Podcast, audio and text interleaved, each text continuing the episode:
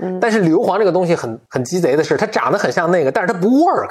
嗯，所以这些细菌就是用这个用的很费劲，就都饿死了。就细菌说：“哎，我这用我这个用了，怎么怎么没有产生新能量？然后继续用，继续用。哦，所以所以它产生效果就是硫磺长得特别像它的。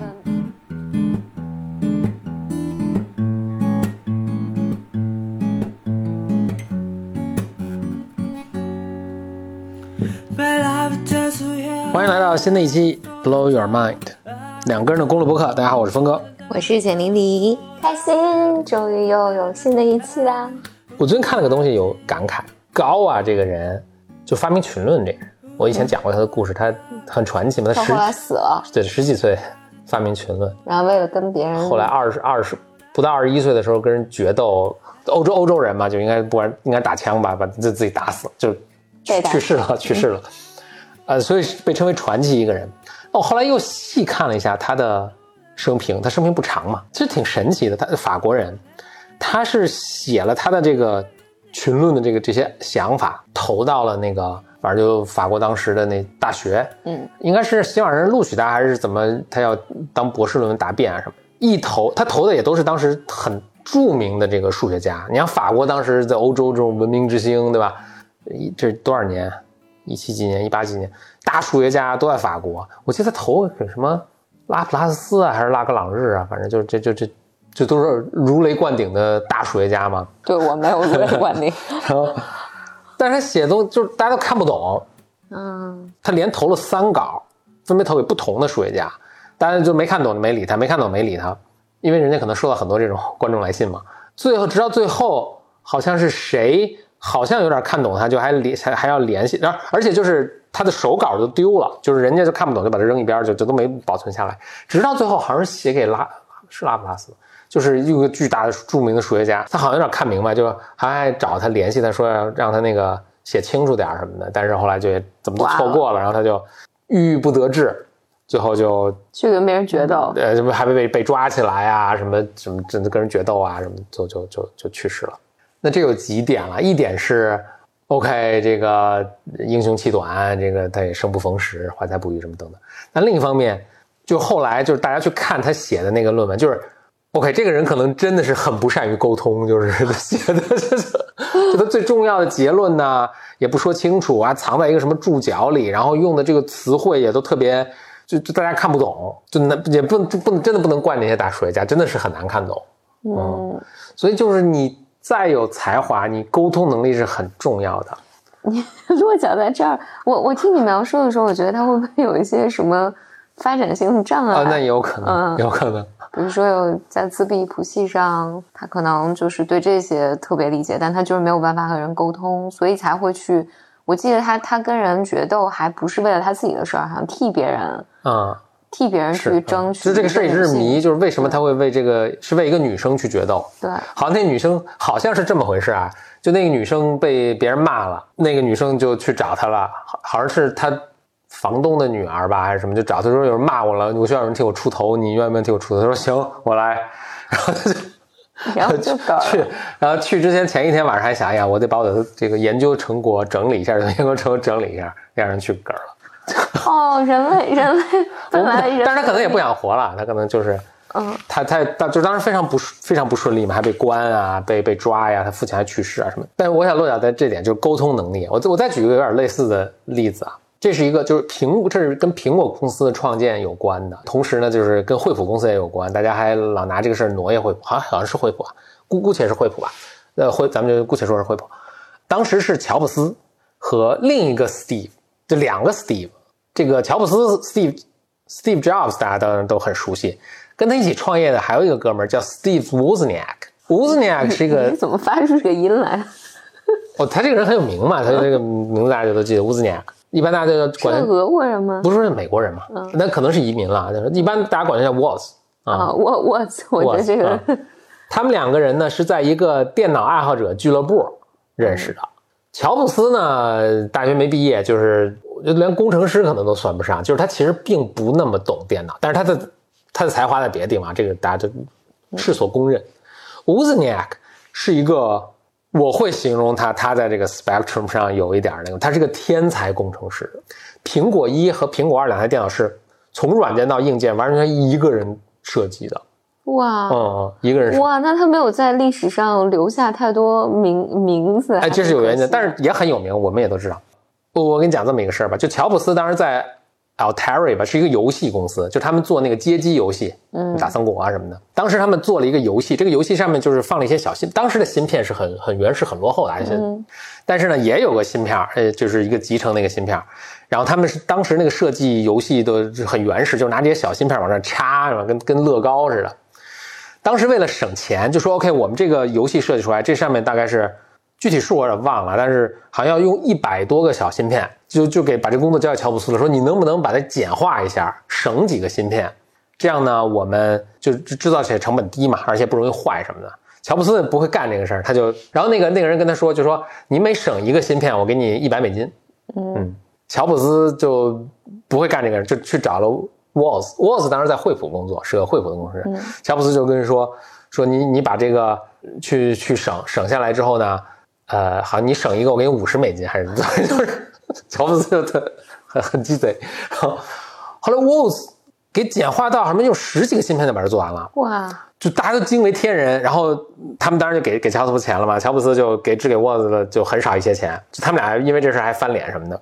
嗯，那是得翻脸，翻脸。但 Walls 就是特别憨厚淳朴的一个工程师，就但 Walls 设计的这个是如此的，就是别人看不懂。最后别人也用不了，就是别人看不懂，无法复制，就是他们最后还是用那个特别复杂的设计，就是特别天才。就因为当时电脑的这个芯片的计算能力都如此之低啊，就是就是苹果二为什么是成为就是至少在当时是就卖的最好的电脑，就是 Word 用非常非常少的芯片做出了什么，就是能够有彩色屏幕啊什么，就是这一切都是在当时是个极大的技术突破。OK，那我们就是还说 Wozniak。沃兹尼亚当时乔布斯就跟沃兹尼亚就两个两两个 Steve 就说，乔布斯跟他说，我们要一起创业，你哎你你你做电脑我去卖，嗯，就听起来也很合适嘛，这个天促之合，然后这个我们一定能赚钱。沃兹尼亚呢就比较老实，他就说，哎呀，但我现在惠普工作，理论上我做的这个工作，我我出的活儿都属于惠都属于惠普，我得先去跟惠普说一下这个事儿，去找他的经理，就说我们是做这个个人电脑，特别牛什么的，这个是一个很好的产品，惠普要不要来做？惠普当时就把他拒绝了，嗯，当时把他拒绝了，所以他就辞职，就跟乔布斯去。据说是乔布斯把自己的卡车卖，就是皮卡给卖了，沃兹尼亚克把自己的惠普计算器给卖了，嗯，然后两人一起凑了什么几千美金，然后就在爸妈的这个车库里就开始，后面的故事就不说了。大家都知道苹果成为现在这么成功的一个公司，但当时呢，就或者直到现在吧，大家都是嘲笑惠普啊，这是错过了绝好的机会啊什么。但是我觉得大家可以想一想，是 Wozniak 去说这个 idea，所以被拒了。就如果你看过 Wozniak 说话的话，你其实不会特别吃惊。就 Wozniak 说什么可能都会被拒。如果是乔布斯去说这个话，就不一定会被拒了。嗯。但另外呢，乔布斯可能就不会去说了。对。就有几点啊，就是首先我说这个并没我我其实特别尊敬 Wozniak，我很喜欢他，他是一个。就是一个天才的工程师，而且他后来离开苹果之后，他就一直在做特别有意思，就是什么电脑教育啊什么的。他说话也很，其实挺很有意思。他当然也讲早期苹果的这些历史啊什么。但你能感觉到他，我觉得我说这个还是大家会认可，就是他不是一个很好的销售，嗯，不管是销售产品也好，或者销售 idea 也好，嗯，他可能不是一个天下最好的一个销售。但乔布斯是一个就百年一遇的一个好的销售。就结合刚才这个盖瓦这个他的这个发明群论这个人，就是你其实非常需要有去销售的这个能力。嗯嗯，你你你说到这儿，我想到一个，嗯，前一段我们自己同事之间在聊一个话题，就聊到销售这件事情。因为有时候我们在面试候选人的时候，候选人会强调说：“我要声明啊，我我不做不做销售。”嗯嗯，首先这不是一个好的声明。对。然后第二就是。我们自己在讨论的时候，就是这个不是让你去和不是狭义的，对你卖楼的那种销售，不不不不是狭哦，卖楼的是很令人尊敬的，对，这是另另外一个。首先，销售不是一个什么难以启齿的事，这就是一个很有价值的一个工作。对，另外就是销售能力是很重要的，这销售能力表现在你在部门之间的沟通，也需要你能销售。嗯，你你需要向你的同事销售。出你自己，就是让同事觉得我愿意和你合作。所以，所以那个销售能力，并不是说你要蹲街上去给别人撒传单，不是这个意思，而是，但销售能力这件事情是很重要，每个人都要有的。那或者比如公司就这么多资源，那我们做哪个项目？那你你是不是得把为为比如为什么要做你这个项目原因说清楚？嗯，而不要就最后没有给我发展空间。你在做的，你你你面试是在推销自己，你你去拉投资，你是在推销自己，你去你去申请大学，你是在推销你自己，一切工作人生你无时无刻不在推销自己。但是如果你不喜欢销售这个词，你可以换一种角度，换一个词去说，其实这种沟通能力。那你就把你你自己为什么好，你能力为什么好，呃，你做的项目为什么好，你要跟人去说清楚。那我怎么来提高自己的表达能力呢？或者交沟通能力呢？我这一代长大的时候，呃，写作这个这件事情是特别重要的。那你这个可以靠写日记啊，然后读书啊，不断的练习能够完成。但比如说，我能留心到现在。现在，比如说新的一代年轻人长大的时候，他的沟通语言就变成了视频。我能感受到，就是在现在的工作里面啊，就是比如说需要你拍一个视频，需要你通过一些镜头语言来表达。对于我来讲，这就会是一个全新的东西。你要重新学会怎么和这个世界交流。一方面，我觉得我年纪越大就有阻抗，就会觉得这个我不学也罢。但这个这这个就是由于技术产生它带来的新的，一方面赋能赋能，就是你有更多的表达你的形式，但同时需要你新的能力。你可以想象，在文字也是一种技术，也是一个 technology。在文字被发明以前，大家能靠讲，大家都靠记忆力和口述。所以好像是苏苏格拉底还是什么，他就说说这个文字这个东西太糟糕，不要不要，所以不不写书。就古希腊哲大哲学家。他说：“为什么？他说这个，呃，让我们不用去背诵、记忆这些东西，它会让我们的记忆力减弱。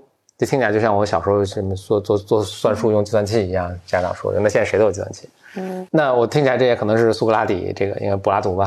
苏格拉底，苏格拉底比柏拉图岁数大点，可能苏格拉底阻抗拒这个新的新的这个技术，他不愿意用这个新的技术去记录和表达他的这个这个东西。那。”现在有一个，就科学界有一个新的一个趋势，就是你看以前科学这个论文，就论文这个形式，从差不多牛顿那个时代开始出现。牛顿那个时代还有点早，那个时候还没有那种成型的论文，大家通过书信来写自己的这个新的发现，甚至不愿意发表。牛顿就好多结果都没发表。后来，但是大家去找他的时候，牛顿老说：“哎，哦，这个是我五年前解决的问题，什么就拿出来看。”就有有一个有一个特别，我忘了什么哪个哪个话题了。对数还是什么？就有一个人，他发现了这个一个反正新的一个数学上大发现，就去找牛顿聊。牛顿说：“哦，这个是我五年前就就已经解决了，呃，解决了的问题。”然后当事人呢都特别讲信用，所以他说：“哦，那牛顿说他发现了，肯定他真发现了。”然后那个人就也没发表。结果牛顿呢，他自己又不爱发表，就也没发表。就那个人呢，后来没过几年，就什么心梗梗挂了。就这个这个结论，就什么都过了五十年都没发表。对，结果。后就后人看这个都特别遗憾，就是说这个，因为你没发表，别人就没法 build 在这个基础上再进一步去去推演这个东西，就很就停滞嘛，就很慢。所以是因为这个原因，这个呃 journal 就是呃学术期刊的这种形式才开始出现，对吧？就是大家现在就争着抢着发发表论文，这样当然一方面这个非常内卷，制造很多噪音。对对对，但另一方面确实也是让这个科科技的推推进快了很多。但你看现，包括哪怕到现在的论文，哪怕像计算机这样那种非常前沿的学科，它论文还都是默认的都是打印出来一张纸，它哪怕做成一个 PDF 文件，但是你一看，其实是一个完全是 A4 纸那种打印的格式那种出来的。但其实大家就发现发现很大一个问题，尤其在计算机学科，但其实在什么人文社会学科，其实都都很多，就是现在的论文写的都是基于很多数据、很多演算、很多模型出来的，但是这个论文本身并没有把这个模型包括在里面。并且这个论文本身都是静态的，它不允许你跟这个模模型，比如说这个模型我把这个参数变一下，什么这个它会产生什么样的结果？它只能截很多图什么填在那儿，什么我给你一个数学公式，什么都非常不直观。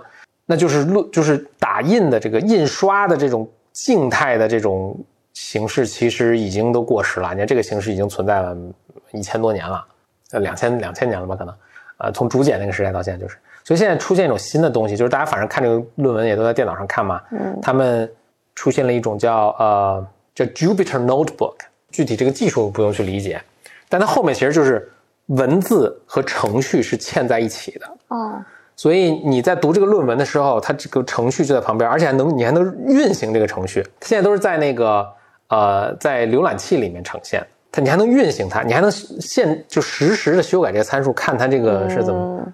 哦，非常非常 powerful，就这个其实已经存在好几年，但现在逐渐开始流。就以前你可想而知，都是一些什么数搞数学的，嗯，搞电脑科学的开始做这个，但是现在开始社科啊，什么经济呀，什么也都这个模型就是跟这个，就我回头给你发一个文件给你，这个文件不是个 PDF，而是你直接打开里面就有程序，嗯嗯，听起来就很对，这个听起来对对对。就是程序变成你的一种表达，但是呢，你要想活学活，就能充分利用这个它的，你怎么你得会编程，嗯，就跟你刚才说的，你得会拍视频，你得会剪辑什么，这也都是一个新的技能。但是这个就是科技，就是 push 这个现在这个 push 到这个程度了，你不会编程，你就只能写这种以前很二很傻的论文，那你就被淘汰了。所以大家内卷都得学编程去。对，但但你说这个，我觉得，因为这个论文这个形态。嗯，就跟八股文似的，嗯，就是对于我看论文比较少的人，我看的时候就特别难以区分哪些论文是好的，对对对，哪是不好的。我大脑会自动觉得里面写很多废话，因为我我我 我在我我在读研的时候就是。我被 train 的就是因为你要写成前面先写那个综述，嗯，然后这个综述里面就套模板了，套模板嘛，有的没的，反正你你你要把这个字数给凑上，然后最后 conclusion 要凑上，然后你重要不重要描述详细描述这些东西。我就记得我可能以前在 B M 里面有讲过，我就记得有一次我们上课那时候就是我们每周你都要跟你的这个研究组讲，呃，最近的一篇论文嘛，我就记得我看有篇论文。他讲写他的实验，我就是看不懂他这个实验到底是怎么做的。我就记得有个球，有几个球，然后怎么就怎么翻过去了。我那个时候就经历了很多自我怀疑的时刻，就觉得，哎，是我英文不够好，是我的这个。背景资料不够多，我就真的看了一一个星期这篇论文，然后写的狗屁不通。对对对，嗯，就很很多做科科学家确实也也写作就是很烂，这个就因为人家对都是科学家。对，但但我觉得我至少我作为学生的时候，我会觉得，哎，这个都发表出来，比如 SCI 上发的文章，它应该是质量非常高的，看不懂一定是我的问题。但它就是让你特别重要的信息淹没在了。很多就是噪音之中，所以如果你刚才说这个，就是如果未来的论文它都可能是可视化的，甚至有可能科科学家出来给你讲一段，对吧？讲一讲。他写的如果那么可怕的话，他讲可能也不会更清楚。可以有 agency 帮你讲，对吧？就是，那我觉得这个就会好很多。就沟通能力是特别的重要的，就是你不管用什么样现现有的所有工具，你把它活学活用，你用什么样的方式去表达。把你的 idea 讲清楚，当然，即使他有程序啊什么，其实不改变一个不善于沟通的人，其实还是弄得你写程序也可以写的让人无法无法看懂。但 但这样就能有 agency 来帮你。那现在论文也可以有 agency 帮你重写，对吧？就是这个不不改变这个这个本质的问题，就是就是本质，不管是工具发展到什么程程度啊，就是你本质是要有一个你的沟沟通表达能力是是必须要，反正越好你就越赚便宜呗。嗯，不好你就像高啊这样，就是投投稿三遍都被拒，然后就。那也不是，或者或者你的你得你得像呃 Woz 一样去找的找到你乔布斯啊，然后你做出东西让他去卖也行。那就是你你找一个适合你的工种嘛。对，是啊啊。但如果你就是你也能就是每个人都总可以提高嘛，你也把自己这个能力提高，你们你机会就更多，你就更不依靠别人。但但话说到这儿，我觉得是对于有些人来讲，就是和别人沟通这件事情是很困难以及很痛苦的。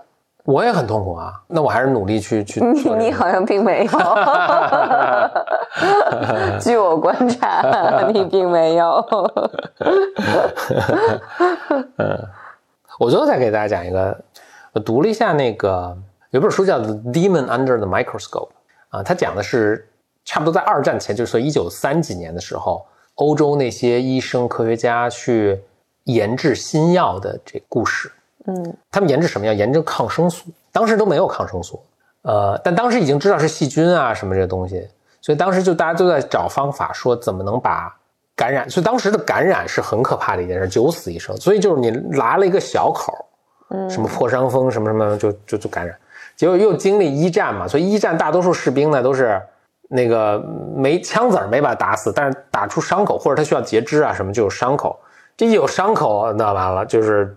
大家是没有任何除了能给你清洗之外，给你放脓之外，就没没有任没有抗生素，没有办法救的。嗯，所以连当时美国那个当时的美国总统忘了哪个总统了，就他儿子什么划伤了什么，就都没法救，就就就感染就死了。就是你像美国最好的这个医生肯定都去救他，都都救不回来。所以当时就是哎，科学家就开始想各种方法去研制这个药。当时的思路非常有意思。当时的化工行业刚刚开始出现，那就是工业革命已经发生了，所以化工行业刚刚开始出现，呃，也不能说刚刚开始，就已经开始就是成型了。所以当时化工行业最大、特别大的一个行、特别赚钱的一个行业是什么呢？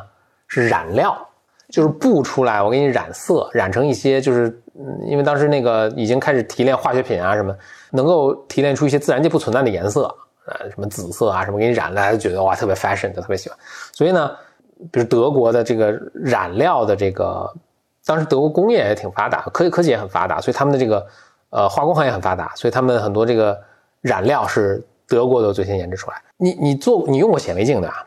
嗯，你记得咱们显微镜切片细胞，给细胞切给比如植物切片之后，你要看它细胞，你要往里加那个什么？一个什么染染色的对吧？啊，为什么染色呢？是因为。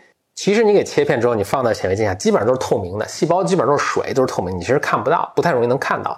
后来人们他们就发现，其实把一些染料放在这里面，有些细胞或者有些这个组织的部分是能够吸着附这个染料，有些组织是不着附这个染料，所以它就能够看到这个结构。嗯啊，所以就从染料呢就开始变到，就说 OK，这个染料可以研究生物啊，对对对，也给生物给生物这些切片着色。用不同的不同的染料可以有不同的着色，就去，结果他们就发现，哎，有些着色，有些染料啊是颜料啊是专门能着到那个细菌身上的，嗯，但是人体细胞它不沾，所以它就能通过着了一层色之后呢，能看到细菌在哪儿，嗯，OK，所以开始研究细菌，然后有人就继续往下想，说，哎，既然这个颜料能够沾着粘在细菌身上，如果我给这颜料上面放一些能够杀死细菌的东西，它不就能够杀了细菌？就当时。出现一个重大问题，就是反正有毒性的化学物品是很多的，所以能杀死细菌。但它问题是，它连人的细胞一起杀死，所以这个就不行。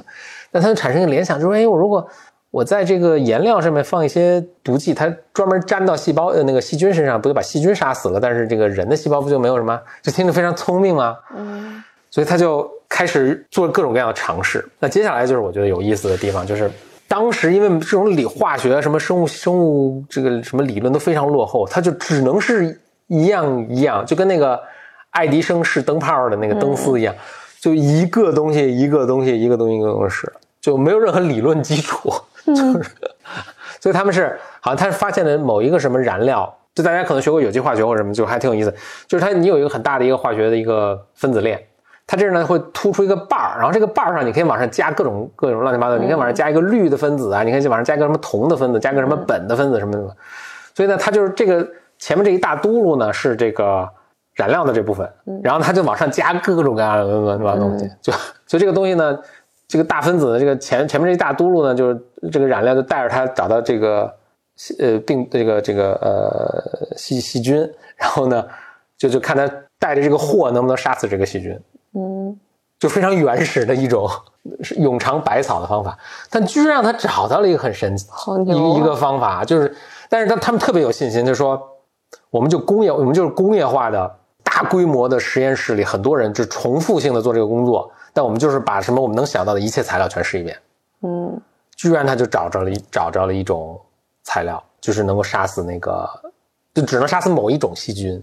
但这种细菌是还是挺常见的一种细菌，真的就很多病都跟它有关系。所以他就这个叫 sulfur，就是最后他发现是硫磺的这个分子是有这个强大杀伤力的。嗯。但它它又不伤害人体的其他的，对，不伤害人体，嗯嗯，呃，所以就在美国三十年代、四十年代的时候，就是呃，二战期间，就大家就不管是那个盟国还是那个叫轴心国吧，还是什么，就大家都生产了大量的这个硫磺，以硫磺为基础的这个，它跟现在的抗生素其实概念不太一样。现在抗生素主要是从通过生物提炼的，但是它起到作用是一样，它就能杀死细菌。这是当时一个非常神奇的药物，就是救了无数人的这个这个命，确实也是造福人类了。哇，现在你你你说这个 想来，我觉得就是 现在也没好到哪儿去。对，然后现在离离离那时候也就是八十年。那就小一百年了，那还是挺长时间了。对，我想说的是，就是它的这个，就是个哪些分子有用啊？就是它当时是零理论基础，我们现在多了一些理论基础，但基本上还是是，基本上还是还是一个是的一个什么？就也许人工智能能改变这个，或者未来有什么新的发现能改变。但是当时我这个还是很钦佩，一九三几年的时候，就是说，OK，我们这个对化学的这个理论还没有什么新的革新，但我们对这个。测试的机制我们是可以非常严格标准化的，所以他们就导就你你想，他这这个工作是很复杂的。你首先你比如说，你必须得保证你这个菌种是稳定的。嗯，我实验室 A 我测杀死细菌，细用这个化学物质来杀这个细菌。你实验室 B 你用换一个化学物质，但你必须杀同样的细菌。嗯，这个是不能够被污染什么的，所以它有一套的系统，怎么养老鼠啊？然后培养这个，就把这个细菌给孤立，就是你像大自然的细菌是各种各样的什么，他把一个细菌孤立出来培养。你现在知道那种培养皿，嗯，这都是当时发明的。就当时有很长时间，就是大家没有办法把就清理出一个，就你这个皿里面就只有这一种细菌，不能有别的细菌，嗯，对吧？别的细菌污染了，你只有这，怎么能？你是用什么样的培养培养液、培养剂啊？什么？咱们现在一般都是用那个什么淀粉的那种啊，就当时就已经发明了。当时切了土豆什么熬汤，然后把那个汤。你这么说的让我对人类文明这么没有信心。就而且这些每就有无数这样的嗯非常牛掰的创新，到现在还在使用，就都是当时发明的，而且都是当时很偶然的发明的。嗯，他就是什么切了个土豆，然后吃一半放那儿忘了，然后第二天看，哎，土豆上这细菌长得特好。我觉得这个东西好，然后就就开始就是标准化的去做这个事情。嗯，哇，真是很很很了不起。然后就是你比如说你给这个白鼠注射多少，有什么对照组什么东西放在一起，什么就是全是当时搞明白要这么做的。就当时就是这些这一系列的创新，还是让人非常叹为观止。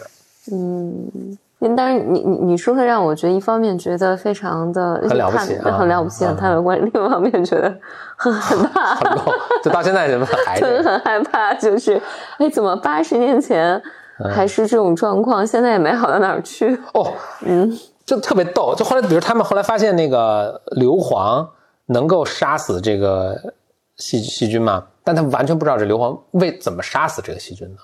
嗯，这是过了相当长时间，可能过了十几年，大家才搞明白。而且这个杀死细菌的方法特别有趣，而且你比如说它为什么那么精准，它只能杀这个细菌，就它这个机制是如此迂回，就它怎么还能发现这个硫磺，真是太偶然了。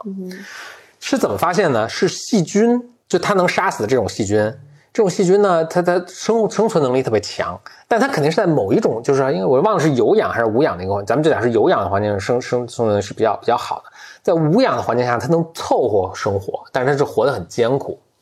然后，而且它在，比如说在这种情况下呢，哦对，所以当时他们发现一个什么情况，就是这个硫磺，比如你在器皿里面，嗯，你在试管里面把它跟细菌放一起，杀不死细菌，但是打到人身体里就能杀死细菌，或者打老鼠身体就能杀死细菌。就是他们发现很多这种有奇奇怪的现象，但无法解释，但反正就是能杀死细菌，就大家就用呗，大家就就用了。那后来终于发现理论是什么？就这种细菌在无氧的环境下，它就要启启动另一种给自己产生能量的机制。就人其实也有，就是比如你有氧的时候，你通过氧气跟你身体里的这个能量细胞，就是能什么？无氧的时候，你有一种无氧的这个嗯分解内心这样。但它无氧的这种过程中呢，它好像就要用一个，反正就用不同的一个分子路径啊。然后它这个这个整个路径中有一个环节呢，它要用一个什么样的分子呢？这个分子长得很像硫磺，嗯嗯，所以当这个细菌在无氧的环境下，所以就在人身体体内啊，无氧的环境下，它启动这新的一套这个给自己产生能量的这个机制的时候呢，当它看见旁边身体周围有硫磺的时候呢，它就会去优先去用硫磺来替代它自己原有的这个东西。嗯，但是硫磺这个东西很很鸡贼的是，它长得很像那个，但是它不 work。嗯，所以这些细菌就是用这个用的很费劲，就都饿死了。哦，就细菌说：“哎，我这用我这个用了，怎么怎么没有产生新能量？然后继续用，继续用。”所以，所以它产生效果就是硫磺长得特别像它的另外那套机制的东西啊。硫磺长得特别像它自己，它自己应该用的一种工具啊。但是当它所以硫磺胜在了长得像。对对对对对，这很多其实就是嗯，咱们身体里的 protein 就是那个呃蛋白质啊什么，基本上都是这个功能啊，就是人身体里就是这个生物生物。生物化学是一个非常，就我们现在理解也很很有限，啊但整整个它的很多功能，就是包括我们的基因啊什么，都是一个分子，一个分子很长嘛，呜呜，它折叠成一个很奇怪的形状，然后呢这边呢。有另一个分子呜呜折叠成很像，它都像一把钥匙一把锁似的，哎，它正好能嵌在一起，它们就能发生产生作用。如果就怎么对不进去呢，它就不能产生发生作用。嗯，所以这个药品基本上都是这样，就它做成一个什么东西，做成一些一个把钥匙，正好能嵌到这个细胞的某个锁上面，嗯，然后把一个什么东西给堵住了，细胞就死了。哦，很多都是这么这么工作的。嗯，所以这个机制就是并不是特别奇怪，但是是非常曲折。嗯，所以它怎么发现硫磺能够起到这个作用，就是不可思议。啊，总之吧，就是这都是，比如，所以他们当年就是闭着眼睛试试试到一个能够凑合能用的，就就哎，不是凑合能，还其实挺有效的。但是怎么产生这个机制，他们也完全不知道。但就继续用，用了时间。所以人类跟大自然这种斗智斗勇，太牛了。嗯嗯。但现在我们整体医学界的进步啊，甚至然后比如说跟咱们有些关系，不是神经科学的进步。基基本上没有没有太没有比当时更发达多少，是。但我们的一些比如成像啊什么这些技术是是有进步的，但是我们对整个这个东西的理解就还就真的很落后。所以前一阵的那个 AlphaGo 的那个 DeepMind 的那个 team，他们开始就是他们在那个蛋白质折叠的这个上面有一个相当大的一个突破，那就是很大的一个突破。其实他就是想了解这个蛋白质大分子折叠完之后，它是形成了怎样的一把钥匙。嗯，你说这个为什么很突破呢？就是当我们知道它能形成怎样的一把钥匙的时候，我们就能知道它大概，比如说我们知道这个细这个细胞这个细菌的这个锁是长这样，我们可以设计一个钥匙专门去开它。嗯，以前我们是拿几千个不同的分子去都折叠一遍，然后我们一个个试看哪个。但是现在我们能够比如看看一下这个细胞长什么细菌长什么样，然后我们专门设计一个锁，就精准就直达它。嗯，你就很厉害了。啊，我真的好希望，就世界上这些像 DeepMind 就科学家们赶紧都加油科学家们就是活得长一些，就是，然后他真的能为人类带来贡献。我一直有一个感觉，就是我觉得人类历史这么漫长，但是你真的不知道，因为你现在听一百年前、八十年前，这个都很原始。然后你现在再回来看，就是现有的医疗技术啊，再过一百年，还有现还有现现有，比如说，呃，药药物是怎么怎么做的？就是当你不了解它的时候，我我觉得，比如我是个小朋友的时候，我会觉得就很放心，就大人们每天都在认真的做事情。你等你长成大人，你就发现大人们都不知道你在干嘛。然后当你知道，比如说你知道大家药物是这么做的。反正因为我以前学神经科学，这个我其实也聊过嘛。学神经科学的时候，我就有一种巨大的对人类的失望，就是啊，我们对大脑真的是一无所知，啥也不知道，就处在一个你你刚才说的这种瞎换药，就是这种阶段。就我们在做的就是就是一百年前他们在做这个试试硫磺的这个，对对对。但是你这个你你就得经就科学的进步，就是你得经历这些阶段，那就希望一百年之后。他们到时候再在录播客的时候说，当时录 播简 简历里，对对对这个科学产生，或者因为一百年后咱也还可能还活着嘛，咱们到时候再录一说，一百年前的播客我们再再拿出来再听一遍，现在过去一百年发现其实没有没有什么太大进步，人类科学已经达到顶峰了，就这样。真的，我觉得人人就我我每次这么想，我都觉得人类能活下来，作为一个物种活下来，真的是奇迹。哎，就现在没有什么，没有太多，就是我们包括我们播客录的也频率低嘛，就是没有 事情一事特别特别事情特别多，二就是事情多的导致心情也不好也累，就就没有没有时间录更多。那同时我其实特别遗憾的一点是，有很多很有意思的书啊，哦，其实我还是推荐大家多看书，就是真的有趣的信息和信息密度和什么都是质量都是。更有保证。那就很多很有趣的书，真是非常想看。还有一些我也攒了一些论文，什么都想看，就没工夫看。但我我这这可能白本很多人都知道，就因为 Bro 峰是有这种强烈的爱好，就是看讲座、看论文、看书。我我因为我刚才还想说，因为我看都是人文社科，我看都是人文社科类的东西嘛。我在看人文社科类的东西的时候，会觉得，哎，我没有必要去看书。相反是这些 伟大的小说和文艺作品，嗯，会带给我更大的那个更大的收获吧。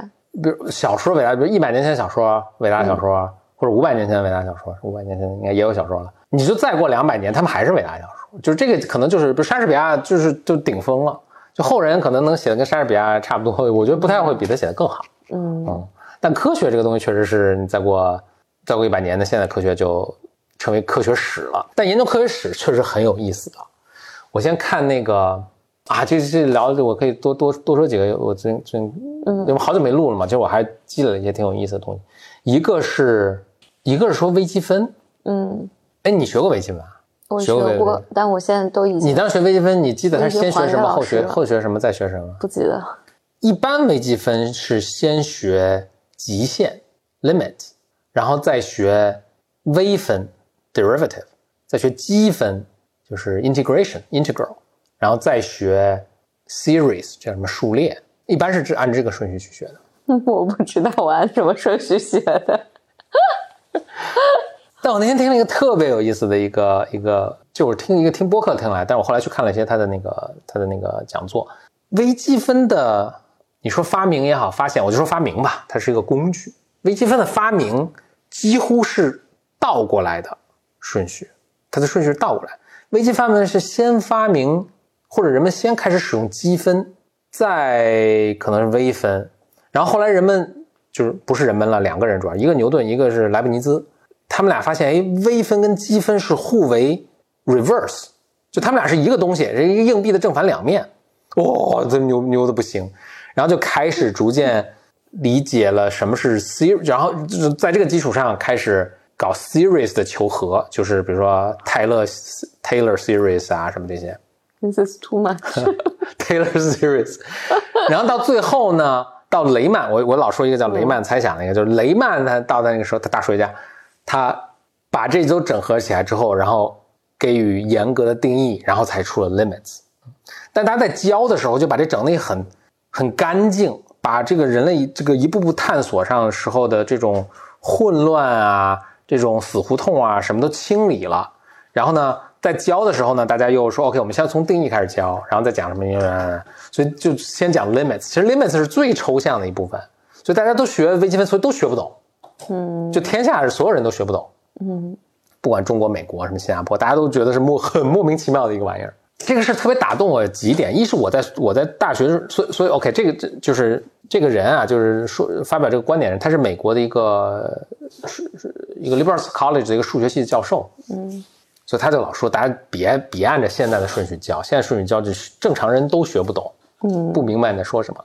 他说你咱们应该按照这个东西被。当初被一步步发明的过程跟大家跟同学讲，然后讲说我为什么在这儿是，他有这个动机去发明这个东西，是因为他都是要去解决很实际的问题的。比如牛顿当时为什么要发明积微积分？因为他要解决这个天体运动的这个 differential equations 积分方程啊，这个对我特别大的触动。因为我当时在大学读书的时候，我数学系的，我就跟我的数学系教授完全有过一个同样的一个对话。你是你在凡尔赛吗？因为我当时学，我忘了学学线性代数还是什么，我说好像就是微积分还是什么，我就说我看这个就是我就好多问号，但是教科书都没有没有没有解，就我找不到这个，没有人能回答我这些问题，书里都没有回答我的问题。直到后来我去看就数学史，嗯，数学的发展史，我看当时的这些牛顿，他不是莱布尼兹，他有同样的问题，嗯，牛顿也有很大的问题，牛顿也是为了搞明白这些，就是发明一个 notation。牛顿其实最后都没有发明出一个很合适的 notation，就是他有同样的一个很大的一个，就人人们数就数学家，就历史上最聪明的数学家，他花了好上百年的时间，可能才明白自己在搞一个什么东西。嗯，所以所以说，然后我就很释怀嘛，说啊，那我没没太明白，这很很正常。嗯，就跟我当时教授反正有这么一个沟通。所以就说说说为什么说这个，就说科学史，就是它确实确实很很有意思。就就你能你能你能理解，就当时人们为了发明这一个东西，就是拿就我们现在看起来特别特别平常的 so obvious，对吧？这么这么这么这么这么简单的东西，其实如牛顿这样的伟人都是纠结了很长时间。嗯嗯嗯，或者说这种大数学家都纠结了很长时间，甚至都没太搞明白自己在干什么。嗯顺便说一下牛顿，牛顿其实他的数学是，他没在数学上花，不是他花时间最长的一个人，他花更长的时间，他毕生的这种最牛的这个这个著作是什么啊？是什么？两个，一个是炼金术，还一个是神学。嗯，嗯神学就不说了，但是炼金术啊，他就是如此的疯狂啊，就乃至于后来是他的他的外甥女儿的儿子，因为牛顿好像一生没有婚嫁，好像死的时候是个处男，这就是成为大数学家的一个代价，可能是就 是，所以他的手稿啊什么就被他的外甥女儿的老就就外甥女儿他们家继承了，然后外甥女儿老公呢好像也反正有一些科学基础，就看这些手稿，我看数学这部分都 OK 很好，但是看他看到炼金术的时候，想我这不能发表，这个发表了之后对对牛顿的形象有损，所以就一直没发表。但是后来被整理了发表出来。对牛顿炼金也挺疯狂的，就是就你说炼金术的意思就是怎么炼出金子来吗？啊，对，炼出黄金、啊，就封建迷信啊，你可以这么想。为什么炼金是封建迷信呢？当时就是我想说的，其实也是一点，牛顿肯定没觉得它是封建迷信。嗯我们之所以现在觉得封建迷信，是因为我们知道后来发展的过程，就炼金术这是个死胡同，嗯，就直到后来发明化学的时候，这东西才有发展。所以当时炼金的这些，我也没看我的手稿啊，但是就是跟咱们炼丹差不多是一个，就就一个路数。嗯就是令人特别，就是为什么这个东西很久也没发表，然后我们现在看起来也很震惊，就是牛顿，我们想是这么一个理智、一个大科学家，就极富极深奥的洞察能力，然后他能写出那么严谨的数学上的推论和物理上的这个、呃这个发现，但同时他也去搞这些东西。嗯但这当然是我们后人那个偏见。我们之所以有这个偏见，是因为我们知道呃结果是什么。嗯但在牛顿来说，这些都是科学研究。嗯，没有什么彼此之分，他也不知道哪一个东西是最后会对人世界文明，对对对。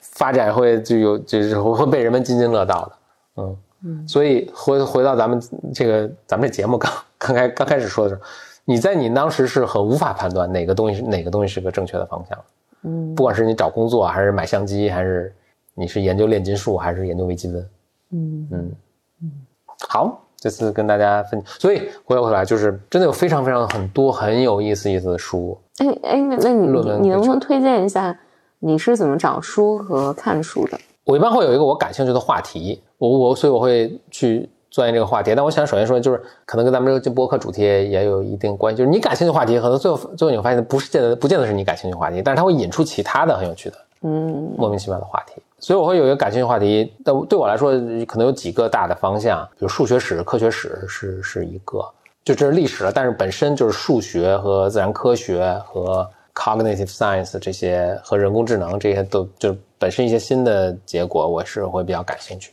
然后你就会去搜，所以我会搜相关的一些。关键词，然后嗯呃，一般你在搜的时候，你就会看到大多数的观点就都很正常，你可能了解就行，你会不会有特别大的兴趣去深究。但有时候你会看到一个，这就有 taste 的在里面。很多时候就是偶尔听到一句话，你听到一句话，哎，觉得这很有意思，你就去追这个这个话。你比如说谁说的，谁在什么情况下说的，说谁可能在某一个播客里偶尔就提到了一句什么。就我为什么还有时候还会听播客呢？就是一是比如开车的时候你也不不可能去干别的，另外就是播客虽然整体来说信息密度和质量都是比较差的，但是经常有会有一些偶尔来一句什么样的 reference，就可以把你领到一个全新的一个方向。但是你这个东西你很很你你有自己的 taste，你有你有判断，那你怎么能判断？那这个就这是很很大的话题了。你听得多了就有判断了，看也有人看多了，还是没有。我觉得是在于你一是看多，二是你 think very hard about this。嗯当你 think very very hard about this，这个东西还 surprise 你。就假设你是一个智力还不错的一个人，就是如果你已经 think very hard，所以可能很多很多常见的东西问题你已经想过，然后谁提出了一个什么东西的时候，一是如果没想你没想到，那这个东西就呃就可能有意思。当然你没想到，也可能这个东西就是完全无稽之谈。但是你会他会给你灵光一闪，让你以前想了很 hard，就是想的很费劲的很多东西，你会突然发现他们内在的一些联系被这句话暗示出来了。嗯啊，就是你以前想的很 hard，但是你就就那层纸没捅破，但他他就帮你捅破了。但如果你前面没有那个想的很 hard 的这个基础，其实它捅来捅去，它也嗯隔靴搔痒，也捅不动。然后现在搜索方面这么这么发达嘛，那我一般就能去追到这谁说的，在什么情况下说一句话，他在 reference 谁，你就能就像拔萝卜，拔萝卜是拔出一串来，然后你我就会在我那个 folder 里面就就一下叭就积积累了可能好多，就或者一般不是个 folder，一般是我一个文件里，我就记录说啊，这个人写的什么那些文。呃，论文或者他写哪些书是是可以去读的。我我我只有对剧有这样的热情。不，你这样我想到那个也是 Bro 峰一个朋友，他有次讲到说，他教他儿子，他儿子打游戏嘛，然后他就教他儿子说：“哎，你觉得这个游戏设计的好，我教你怎么去找更多好的游戏，你去看他的那个 developer 是谁，就是开发者是谁，然后。”你再去搜这个开发者他开发的其他的游戏，这样你就能找到好好的游戏。就你觉得，比如说百分之九十的游戏都很傻，然后这个特好，你就用这个方式去找。我当时觉得，哎，这是个特别好的训练。当然是就是他在教育他的小孩嘛，这是一个特别好的。就从小我就教你怎么做 research，对，嗯，我怎怎怎么去找你好的资源的一个东西。有我印象特别深，他说，但我没想到同一个。团队他可能开发了很多很烂的游戏，嗯，然后他有一两个是好的，不，这这几乎是必然的。但这个往后挖可以很多，但是首先一就是你你做既然是做 research，你就要准备说你可能十个都是烂的，然后一个是好的啊。那这个其实比率已经挺高，但至少而且他至少给你一个方法去找，否则你连找都不知道该怎么找。是是。然后另外呢，就是就是刚才说的是搜索方法一点零，但其实你可以可以 refine 的这个 method 啊，就就反正不不不细说，但是你，哎我。不说了，OK，结束了。就换句话说，就是现在搜索那么发达，就是你能够找到特别有意思的，这个算不算也是领养代替购买？对，那我在干嘛？跟假想敌激烈搏斗，就能找到好有意思的，就找剧也是，就能找到这个有意思的内容，是一个特别重要的一个能力。是，嗯，好吧。好，今天这集录的也挺长的了，欢迎大家给我们 B O M 来信，我们的邮箱是 B O M Club at Outlook 点 com，也欢迎在微博上跟我们互动，简历里微博就是简历里，峰哥微博是 B Y M Bro 峰。哎，我我在发一个广告，就是最近简单心理在就我们有大量的岗位在招聘，招聘的岗位有哪些？一个是可以到 Boss 直聘上面直接搜简单心理，嗯嗯，可以找到，还有 Boss 直聘和拉钩上面搜到简单心理就可以。我我们最近在搭建一个服务 B 端的，呃，就是服务企业的团队，啊，就是给企业提供心理服务。然后今年我们会有非常有挑战性的工作在这个领域里面。所以如果 Bimer 里面有你有服务 B 端企业经验的人。啊、对简单心理感兴趣的话，就非常欢迎你投递简历来。呃，邮箱地址是 hr at 简单心理 .com，工作地点在北京。这期节目就到这里，我们下次再见，拜拜。Bye.